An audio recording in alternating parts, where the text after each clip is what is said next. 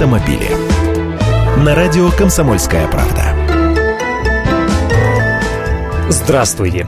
А вы как паркуетесь, передом или задним ходом, если речь идет о перпендикулярной парковке? Я лично заметил, что в Японии подавляющее большинство делает это осторожно, точно и именно задним ходом. Потом стал присматриваться, как это делают в России, и вот здесь все от человека зависит. Задом припаркуется чаще очкарик занудного вида, остальные сходу залетают передом. А вот какие выводы из подобных наблюдений сделал ученый по имени Шао Минь Он вывел такой постулат. Парковка задним ходом отнимает больше времени, зато выезжать быстрее и безопаснее. Но это очевидно, просто не всех это, грубо говоря, парит. И он копнул чуть глубже.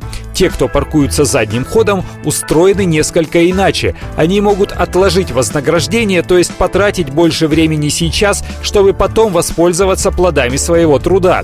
То есть тот, кому важнее удобство сейчас, припаркуется передом, а тот, кто больше думает о будущем, задом. Я бы еще добавил, что тот, кому наплевать, припаркуется как придется, но китайский ученый пошел дальше. Он проследил сильную связь между способом парковки граждан конкретной страны и некоторыми ее макроэкономическими показателями, ростом производительности, ростом экономики и уровнем сбережений. И выявил, что страны с быстро развивающейся экономикой и высоким уровнем сбережений Китай, Тайвань, Индия и Бразилия – это страны, где водители предпочитают парковаться задом. Ну, может быть. Вот только где он нашел такие парковки в России, где аж 35% водителей паркуются задом? Это для меня вопрос. Автомобили.